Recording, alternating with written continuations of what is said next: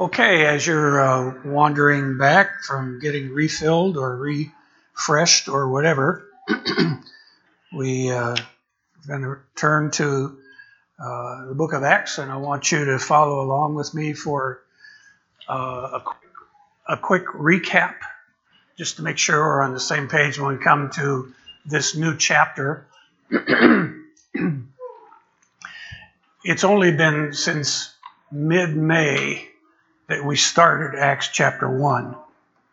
So it's been a long while in the first chapter when you're trying to uh, break it up and uh, capture all the pieces of it. That's that's an important uh, important piece to set in place in terms of its background.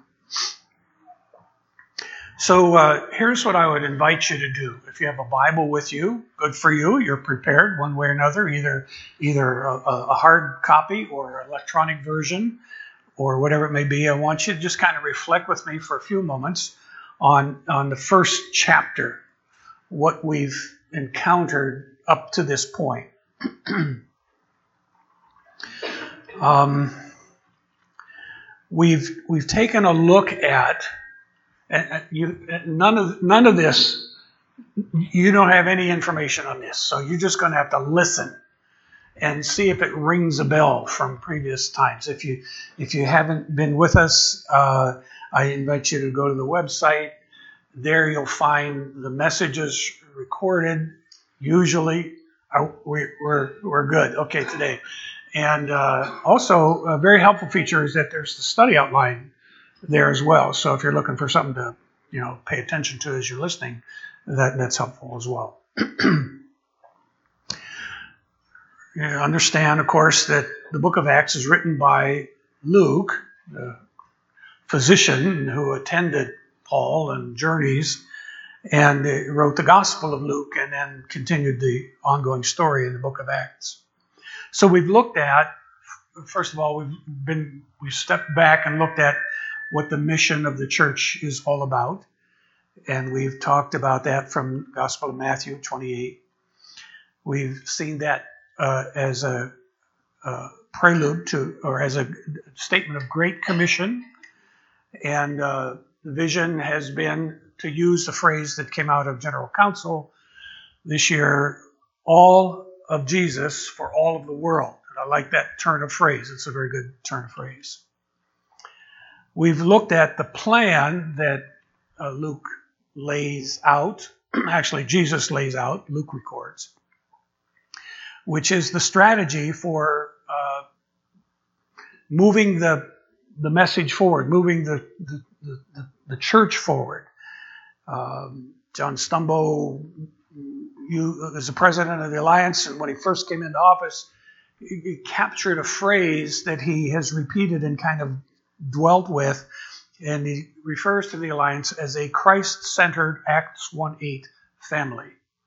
And so that's a part of the family uh, plan, if you will, where we serve communities uh, that we are parked in, we are planted in, we multiply church networks in terms of multiplication.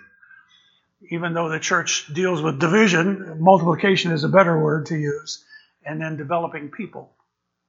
We've looked at the circles of Acts 1 8, where we are told that we are to be witnesses to Jerusalem, Judea, Samaria, Eschatou, ends of the earth, the, the, the, wherever it is that God takes us. And so that Acts 1 8 becomes like a roadmap for us for the book of Acts, where Jerusalem and Judea are chapters 1 through 7 essentially. Um, chapter 8 deals with Samaria and what goes on there, and then chapters 13 to 28 deals with the ends of the earth. So we've looked at those pieces. We've also talked about the experience of the ascension of Christ and what that did for the church and what it means to Christ, what it means to us.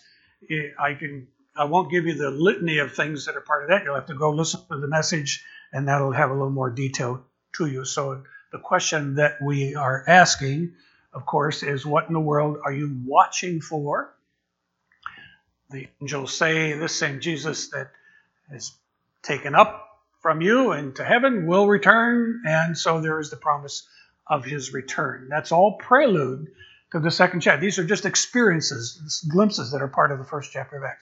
We've looked at the work of the church in verses 12 through 14, and that work has been focused on prayer. You, we cannot, we, we cannot get away from the, the place and the priority of prayer in the local church. You, you can't, otherwise, you end up trying to do the work of God in the arm of the flesh. It just doesn't, you can, you can make it look something like church, but it won't be church alive. It won't have the power, and that's we'll get to in a few moments. But uh, as we reminded you, the church really was born in prayer meeting. There is a book that was written by a, a, a fellow by the name of Armin Gesswein. And uh, when the Alliance was first starting out with their colleges of prayer, we attended a few of those down in Toccoa, uh, Georgia. And uh, it was always a, a privilege, a privilege to just kind of sit and listen to the wisdom and experience of Armin Gesswein in terms of the work of revival and renewal that occurred in churches uh, he's had opportunity and service in. And then his heart for the, the role of prayer. Uh, this book is called With One Accord in One Place. And it's a it's a reprint. It's a new version. And I'm going to leave this. Well, I'll, I'll either I'll put it back on the literature table. If it disappears, that's good. But just remember that it's intended to be shared. If you really desperately want one of these for yourself, talk to me and I'll make some arrangement for you. Uh, but uh, with one accord, in one place is the heartbeat of uh, Armin Gesswein. Now in the presence of the Lord, and uh, so he doesn't have to worry about prayer. I, I, think he's more focused on praise at the present time. But uh, at any rate, that's uh, that's an excellent work and focuses upon the priority of prayer. We looked at the groups that were at work at the church in terms of the 11 remaining apostles, Mary and the other women, and the brother of Jesus, brothers of Jesus. They are all part of verses 13 and 14. We've seen in verse 14, the front part of it, the description again, the characterization is the word we used of prayer. They all join together constantly in prayer. That, that might be a good slogan somewhere. They all join constantly together in prayer. Whatever translation you use, their prayer was unanimous, harmonious, and continuous, and that's all part of where we're at. And then, and then we got to the exciting church business meeting at the end of the first chapter of the book of Acts. And we talked about the polity of the church. That is how the church conducts its business. Acts chapter 1 is a record of several firsts. It records the first business meeting, records the first recorded prayer, and um, it. What's it? Is that me? Oh, okay. I, I didn't know if God was trying to cue me in on something or not here. So, okay. So, a, a series of firsts. The first recorded prayer is in this particular section. And so, the way that the church did its business, some people view church meetings as just right up there with root canals. You know, they just love to do those things, you know. Um, but uh, they don't have to be that way, but they were having there for a specific purpose. And several things about that. Uh, first of all, it was tethered to the Word. Uh, they had a biblical basis for the way in which they carried out their polity. It was covered in prayer. Verses 24 to 26 talked about the process and the outcome. And despite the fact that that first chapter may have been a, uh, the last half of the first chapter may have been a little uh, unexciting in terms of having to conduct business. There were some things that are clear in there that are good for us to remember. And first is that they acknowledge the omniscience of God. The language of verses 24 through 26 says, Lord, you know everyone's heart. And He still does. He still knows our hearts and knows our needs. Um, it says that they sought direction from God. Their prayer was, Lord, show us and they yielded the results to God. They cast lots, and the lot fell upon Matthias. Now, I hope you didn't go out this week and buy lottery tickets a lot just because we talked about it last week. So I have no idea who won, if anybody. All I know is it wasn't me because I didn't play. So I so anyway, but lots or lottery is a uh, is a way in which determination was determined was uh, decisions were made in Scripture and that's a whole other issue. If you missed the message last week, I'll give you a bigger, bigger load. So this is kind of like standing in front of a fire hydrant and this quick review and go, you know, here we are. You get it all. All of this leads up to Acts chapter 2, and we're going to cover verses 1 through 4 if we're lucky, okay? And then we're going to go we're going to go from there. So, uh, if you have a Bible with you, good for you. Turn to Acts chapter 2, and we're going to read the first four verses of this portion of Scripture. When the day of Pentecost came, they were all together in one place. Suddenly, a sound like the blowing of a violent wind came from heaven and filled the whole house where they were sitting. They saw what seemed to be tongues of fire that separated and came to rest on each of them. All of them were filled with the Holy Spirit and began to speak in other tongues as the Spirit enabled them. I want to talk to you today about church alive, power from on high. Everything that occurs in the first chapter of the book of Acts is building up to the event of the second chapter. And without that second chapter event or experience, everything that uh, was nice and well done and machine operated in the first chapter would just continue to go on and on and on if it did not have that presence of the Spirit of God that showed up in the body of Christ. I remember when I was growing up, I had a Bible, and uh, when you went to the book of Acts, it would say the Acts of the Apostles. I don't know if you've ever recollected that. Maybe you have it in your Bible. Mine just says Acts, so they've condensed it. But used to say Acts of the Apostles. And someone has said that it might be more appropriate for be a title for the book to be the Acts of the Holy Spirit. And the rest of the book, the rest of the book of Acts, un, un, unfolds a, a variety of unusual experiences and encounters with God by using people who are empowered by the Spirit of God, who, who are anointed, who are filled with the Spirit of God, and able to do supernatural things, not because they have power, but because they are able to be vessels through whom that power of God works. And so we'll get to we'll get to all these wonderful stories. Nate was sharing about the healing of his sister, and and and and, and you and you you rejoice with that. You say, "Oh God, that's amazing. That's that's that's that's a, that's wonderful. It's it's cool. It's neat. It's it's it's unbelievable. It's and come up with the descriptions. But when God shows up in a given situation, you just it just blows you away. You were just breathtaking. It's like, wow, how about that? And the, the disciples gathered together with a smaller group and then 120 or however many people there are eventually in all of this kind of setting. They're coming together with a sense of anticipation. They know what Jesus has said, but it's all building up to this event that that that almost I, I, I can't say takes them by surprise because they shouldn't have been surprised. Because God has shown up in the past through the work and ministry of Jesus, and He's made a promise. I want you to go and I want you to wait. You'll be clothed with power from on high. That's going to come. They should have known, and they probably did. They had a sense of expectation. But it was the acts of the Holy Spirit.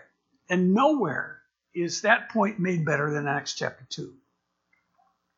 So let's move into that part. So let, us take the first few verses of the of the second chapter, the first phrase actually, when the day of Pentecost came. Uh, some translations might uh, might say King James, I think, puts it when the day of Pentecost was fully come. Now uh, you can blow right through that, and uh, when we think what is Pentecost, we think that, well, yeah, that's the event that we celebrate when the Spirit of God was given to the church who had followed the orders and were waiting well so that they were going to be clothed on, clothed on high. But Pentecost is, is a Greek word that translates an event that is got a lot of Old Testament roots to it. And it seemed like, in the scheme of things, when God wanted to do some special things, He would uh, wrap those things around seasonal events that He had through the scriptures. For instance, we talked about Passover uh, when, when Jesus comes to Jerusalem and uh, celebrates the, supper, Last Supper with his disciples. It's all around the Passover event. And that was anchored to an experience in history when the people of God experienced the deliverance from the death angel, and that death angel in the book of Exodus passes over their people where they are protected by the blood of Christ over the doorpost. That Passover was a commemoration, it was a holiday, it was a celebration. And the Jewish fest- the Jewish uh, calendar is filled with festivals that go on uh, events that happen that have reminder significance to them. We're going to celebrate this next week, the 4th of July. That has nothing to do with the sci-fi movie, a resurgence of something or other. It's not. It, that's not what it's about.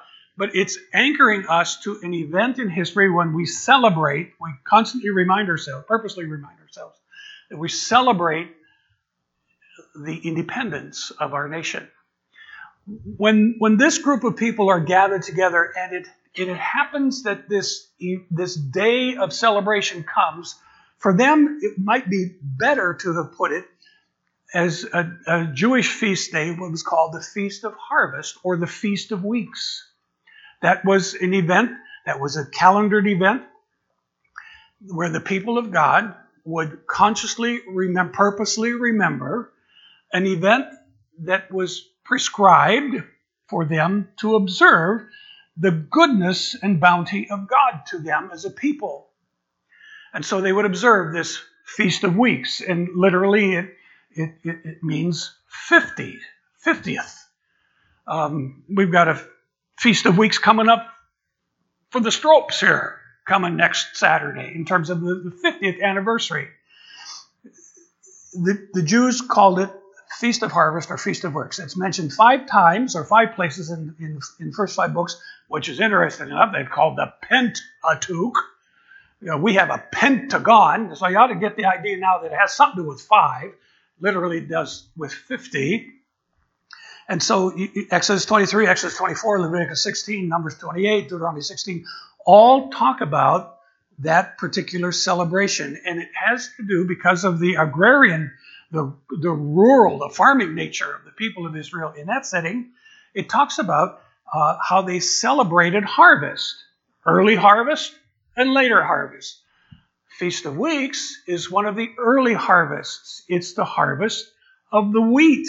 It's the beginning of the harvest of the wheat. And so it was a time of celebration. The early, early harvest came during the months of May and June, and the final harvest comes in the fall but it's in this early month, and at Pentecost was the celebration of the beginning of the early wheat harvest, which meant it always falls sometime during the middle of the month of May or sometimes in June, depending on how the calendar falls. There are several festivals, celebrations, or observances which took place before Pentecost. We've talked about Passover. There was also Feast of Unleavened Bread and the Feast of First Fruits. The Feast of First Fruits was celebrated at the beginning of another harvest, the barley harvest, not the wheat harvest, but the barley harvest. So different grains, and they would celebrate the goodness of God. And you figured out the day when Pentecost came, according to the Old Testament, you go to the day of the celebration of first fruits, and then begin with that day and count off 50 days. So there's our 50, there's our Penta in the, in the, in the picture. And that 50th day would be the day of Pentecost. So first fruits is the beginning of barley harvest, Pentecost the celebration of the wheat harvest. It was always 50. And so it became a, let me check your math here. Seven days in a week.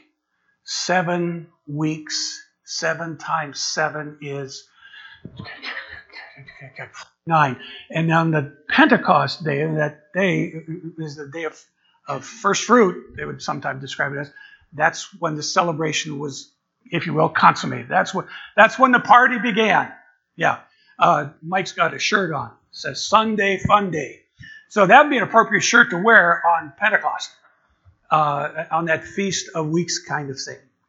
So when it is fully come is the language of that scripture. And they called that either the Feast of Weeks or Feast of Harvest. Take your pick. There are three things about that that are helpful. It might be helpful for us to understand. First of all, this was one of three pilgrim festivals. It was, it was uh, required that all males, all Jewish males, had to go to that feast. And so that accounts for how all these people were coming to Jerusalem, how all these people were gathered together. They were gathered from all over the place. We'll run into some of those. Uh, when you come down to verse 5, for instance, it says, Now they were staying in Jerusalem, God fearing Jews from every nation under heaven. It was a pilgrimage festival. They had to attend. It was required celebration, required attendance. It was also a holiday, like we will observe the 4th of July, and in theory, it's a holiday where you don't have to work. Now, some people don't have that privilege or luxury, it, but at any rate, that was a celebration point. Pentecost was a holiday. No servile service, servile work was to be done. School's out, shops closed, it's party time. And that's all setting up to this coming of the Holy Spirit. And uh, there were prescribed things that they were supposed to do. I, I was so tempted to try to figure out a way in which I could create a smell of bread Oh, nothing beats fresh baked bread in terms of permit. They, they tell me that if you want to sell your house, you bake bread and you just get that aroma in in the. I'm assuming don't burn the bread, but bake the bread, you know, kind of thing, and and that that has a, a kind of an appeal to it. So it was a part of the celebration, and they would bake. The high priest was to take two loaves of freshly baked bread from the wheat that had been harvested and offer those as sacrifices before the Lord. That's all part of the freight of the Feast of Weeks, the freight of Pentecost. So it was a harvest celebration. Now, Luke uses a word here. It says, when the day of Pentecost was fully come. Now, our translation may not put it that way. It means to completely fulfill. It had been fulfilled. As the King James puts it, the day of Pentecost had fully come. So it was, it was, everything was in place and we're coming up to the event. It's like coming to church and you have an 11 o'clock hour service and you're coming with a sense of anticipation that at 11 o'clock something good is going to happen. You're going to run into the chance where you're going to be encouraged, you're going to be built up in the body of Christ, and you're coming with a sense of anticipation and expectation. He's telling us in Acts 2 that what happened on the day of Pentecost is a fulfillment of what the Old Testament harvest celebration was all about. He's telling us that the Old Testament celebration in connection with the wheat harvest was the foreshadowing of the events that are going to happen imminently in Acts chapter 2. And Acts chapter 2 is, the, is really the most important chapter of the book of Acts. Now, I know there's other parts that are important, but if you don't have the event of Acts chapter 2 and the, and the coming of the Holy Spirit, nothing else matters. It, it, it, it's, it's, it's all about Him. So when the day of Pentecost was fully come, then you have another phrase that says they were all together in one place. Now, if we have a celebration to observe, then we also here in the second part of the first verse have marvel to behold. Someone has said that it's possible that this would have been one of the few times the church was ever together in unity. I have been a pastor for a long while now, and, and most of my ministry has been in this district. Over the course of time, I have served on a variety of different committees district executive committee, license ordination consecration committee, and whatever other committee thy way unto the Lord I've been involved with. Okay.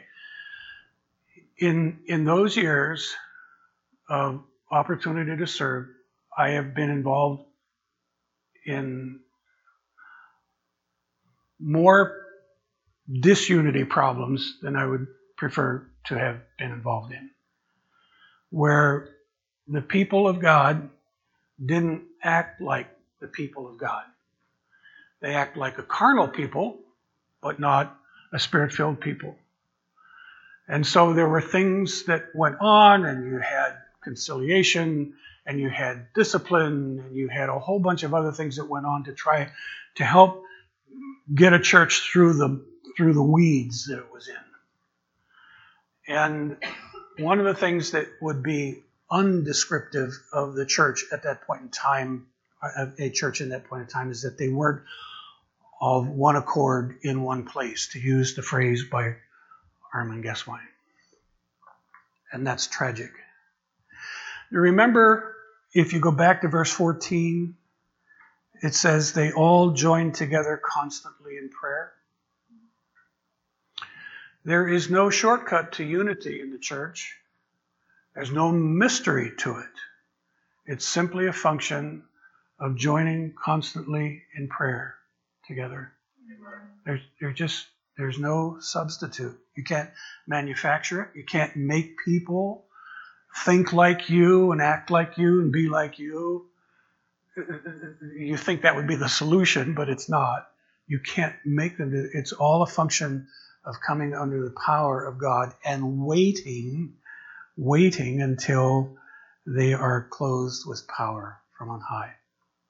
D.L. Moody said, Behind every work of God, you'll find some kneeling form.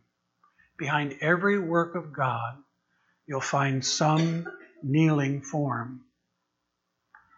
Are you looking for, are you longing for the work of God at City Light Church? You can say amen, but the question is simply this Are you part of a kneeling form behind that? There's no shortcut. There's no shortcut.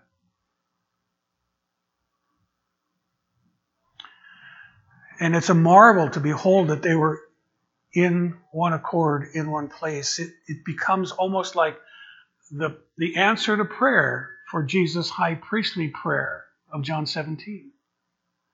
He said, Father, I pray that they all may be one as we are one it's a it's a blessed place. It's a blessed place to be able to come together. And it, it's a favorite word that you that Luke uses. It's his favorite word to describe the early church. It means to have your hearts and minds joined together. King James puts it this way: they were all in one accord with all together with one accord. And it was the first mark of the Pentecostal church.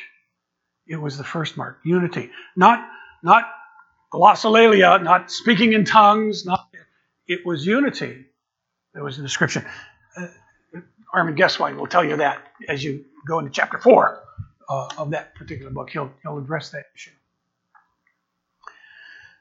And that is a unity of body together, spiritual, emotional, doctrinal, means with one accord means they were all singing the same chord together. I, I really loved the worship today. The, the songs Rebecca selected just fit like a glove to where our hearts are, where our need is. It means they were hitting the same notes, they're singing the same tune. There's no private harmonies. There was some good harmony. There was no dissonant harmony this morning, at least that I could hear. Uh, it means that they were like one mighty chorus together.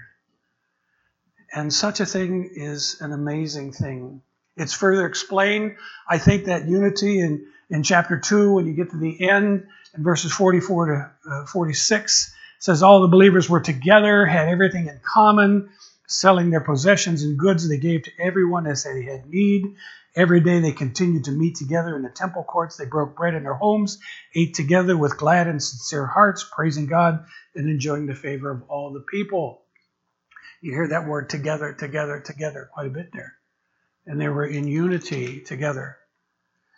Um, it's tragic, interesting, it's interesting, but tragic, that not too far after this event, you have another book of the Bible the book of Hebrews that offers a word of caution. And he says, Don't neglect the gathering together of the body as the manner of some is. So they needed to be reminded about the importance of unity in the body of Christ. It was a marvel to behold. It's a marvel whenever a body of Christ is able to pull together in unity. Sometimes crises or challenges like pastoral transition can capture our attention. We can say, Oh God, we need your help. We didn't need it before. We were doing just fine. But oh God, now we need your help. Now we, we think we didn't need it before. We certainly know we need it now, and it's our need. Sometimes those things can bring us to a place of pulling together, unity together, so we all sing the same song. Now, we get into the part that some of my Pentecostal brethren love to get into in Acts chapter 2, and that's the fireworks that begin. So, moving on. Suddenly, a sound like the blowing of a violent wind came from heaven and filled the whole house where they were sitting. They saw what seemed to be tongues of fire that separated and came to rest on each of them. So here's an experience that amazed, an experience that amazed. Verses 2 and 3. What they heard, and, and the language, uh, in our day, when people talk, when, well, let's, I can't say this. When some people talk, particularly a younger generation, every phrase begins with like. You notice that? It's like, it's like it's like. Well, it's interesting that in this particular chapter, that's the word that's the default word. How do you describe the, the presence of God? Well, it's like something, and you try to find an earthly explanation for some kind of supernatural event that occurs or an experience that happens. And so what they heard was a sound like something. Uh, when we wrapped up uh, one of the messages I last week or two weeks ago. I can't remember, but uh, the wrap up of the message was uh, talking about a reference back to Ezekiel chapter 37, it talked about dry bones, and, and, and so Acts chapter one can become like everything's in place and the, the bones are all right there, but they need to experience something. In Ezekiel 37, and uh, uh, just as a reminder point, let me get that real quick. Um, it talks about a message to Ezekiel says, Then he said to me, Prophesy to the breath, to the breath prophesy, Son of Man, and say to it, This is what the sovereign Lord says Come from the four winds, O breath, and breathe into these slain that they may live. So he so I prophesied as he commanded me, and breath entered them. They came to life and stood up on their feet a, a vast or a mighty army. Ezekiel 37. So I, uh, I was saying that it's like everything is in place with the bones in place, and these these characters have to live. And, and Acts chapter 2 is what happens to make things come to life. And so he says, uh, I heard something that was like, and it, it references back to John chapter 3 as well, where it says he'll baptize you with the Holy Ghost and with fire. So then they describe what they saw. It seemed to be like tongues of fire. Distributed among them they were. Matthew chapter 3 and Luke 3 talk about the promise Jesus makes that I'm going to, he'll be baptized, baptizing his people with, with the Holy Spirit or with and with fire. These were signs of the coming. They are not to be confused with the event. These were the sign. The tongues that come are incidental, but the coming of the Holy Spirit is essential. And you get that one locked in. Sometimes people talk about you haven't been filled with the Holy Ghost yet because you haven't spoken in some kind of ecstatic utterance. An ecstatic utterance, whether it's language or ecstatic experience, is a sign, but it's not the event. It's an indication of the presence, but not the fact that the Holy Spirit is there. You can have you can have the incidentals, but you cannot afford not to have the essential in terms of the coming and person of the Holy Spirit. G. Campbell Morgan, uh, old British preacher, calls the book of Acts the glorious regularity of the irregular. The glorious regularity of the irregular. In other words, God was, was up to doing things that just didn't always fit the prediction schedule. Uh, it was like, whoa, whoa. So you've got you've got miracles in chapters three and other chapters where where, where business has been bring them to the water. I, I can't get in. I can't get. And suddenly God shows up in some irregular way and just chooses to demonstrate his power. It was that experience that brought them sense of amazement. Now, one final piece, and that's an empowerment that transformed. All of them were filled with the Holy Spirit and began to speak in other, tang, other tongues as the Spirit enabled them. This was the event of the coming of the Holy Spirit. In Acts chapter 2, uh, Peter will talk about uh, verses 16 through 21. He'll talk about how this event was a fulfillment of the prophecy of Scripture. One other thing of interest is that this Feast of Weeks, this Feast of Harvest, is also the feast in which it was celebrated for the giving of the law in the Old Testament. So the place and role of the law, the Word of God in this whole process, is key as well. And that's where Peter goes to in Acts chapter 2. He says, verse 16, No, this is what was spoken by the prophet Joel. In the last days, God says, I will pour out my spirit on all people. Your sons and daughters will prophesy. Your young men will see visions. Your old men will dream dreams. Even on my servants, both men and women, I will pour out my spirit in those days, and they will prophesy. I will show wonders in the heavens above and signs on the earth below blood and fire and billows of smoke. The sun will be turned to darkness, the moon to blood before the coming of the great and glorious day of the Lord, and everyone who calls on the name of the Lord will be saved. So it's a it's it's a fulfillment in terms of this event, and it empowers them. Now, we're going to talk a lot more about what it means to be filled with the Spirit. That's that's a key piece. That's a key component for us as Christ followers in City Light Church in 2019. You can you can you can anchor back to an experience in the Old Testament or in the New Testament days when the coming of the Spirit was given. The Spirit was given to the church and it empowered them to do things. But we need that same Spirit in our life today. We cannot rest upon what happened in the past. We've got to have it now. We've got to have it today. We've got to have it for our living this daily walk with Christ. Particularly when we hook this coming of the Holy Spirit to the to the to the fulfilling of Acts 1:8 in terms of you'll be witnesses unto me in Jerusalem, Judea, Samaria, to the ends of the earth. If anything that if anything is true about this coming of the Holy Spirit, it is simply this that this particular event transformed these people into harvesters. Into harvesters. In other words, they, ha- they had all the, all the stuff they needed except the Spirit of God to empower them to do the task that Christ enabled them, enables them, calls them to do. Be my witnesses. And you'll receive that power.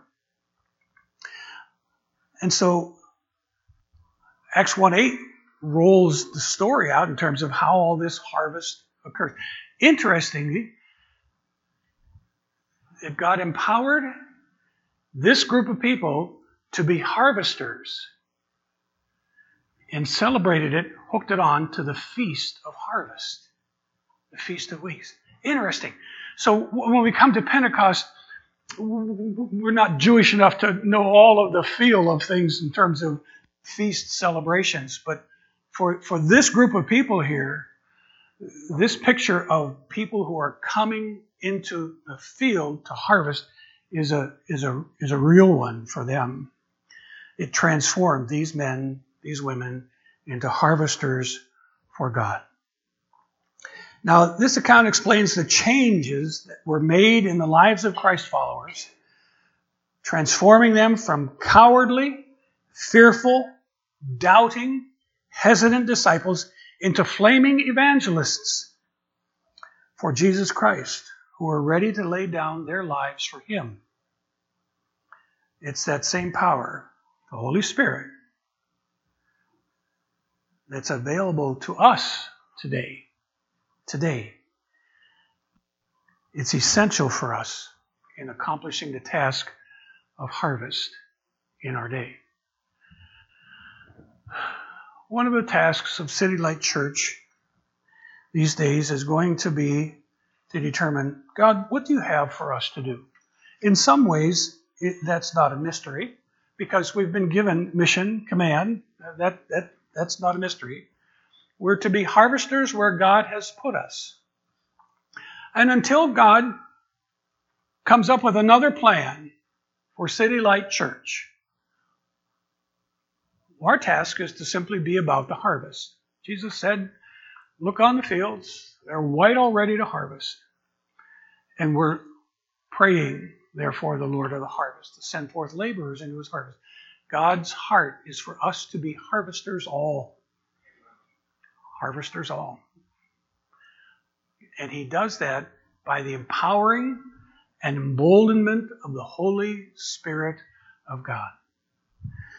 I was gonna I was gonna give you some stuff from A.B. Simpson on the Holy Spirit.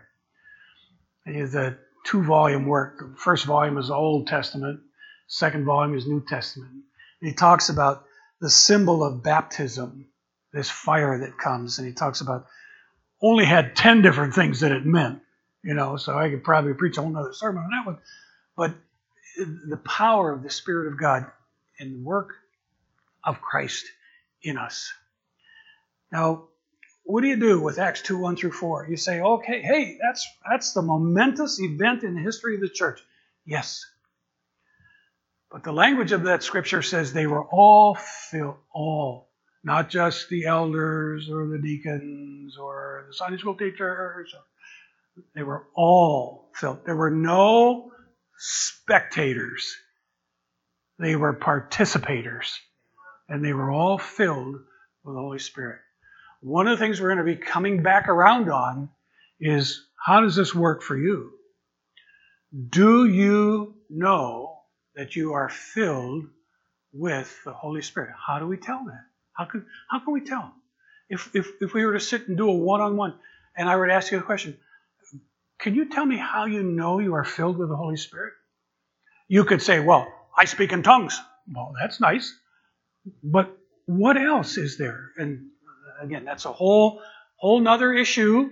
Uh, a, lot of things that we can use, but we're going to come around on that again. So that we've just come past verse four doesn't mean we're done talking about being filled with the Spirit, because that's essential for City Light Church. So we're going to bring the service to a close by using a song that we sang earlier. Uh, come fill this place and fill the atmosphere. So we're going to come into his presence and offer ourselves anew and afresh. And if, as you sing that song, you, you sense the need for that new and fresh filling of the Holy Spirit of God, you simply offer that prayer up to him, and he will not disappoint you. All who come to him, he's not going to turn you away. He's going to give you, because as a good father gives good gifts to his children, to the Holy Spirit, he gives that to us anew and afresh. Let's pray, and then we're going to close in, in worship together this morning. So, Father, you are the one who knows our hearts and our needs today. And you are the one that we long to experience by the person of your Holy Spirit. And you know our desperate need. You know our need. You know, the, you know the need in this place today. And there's no substitute. We can't substitute good works. We can't substitute good intentions. We have to acknowledge our need, our indispensable need of you by your Holy Spirit. So, we welcome you here, even as we bring this service to its close.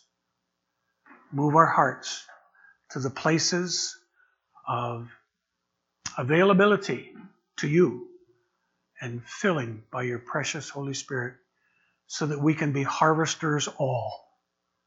In the name of Christ we pray. Amen.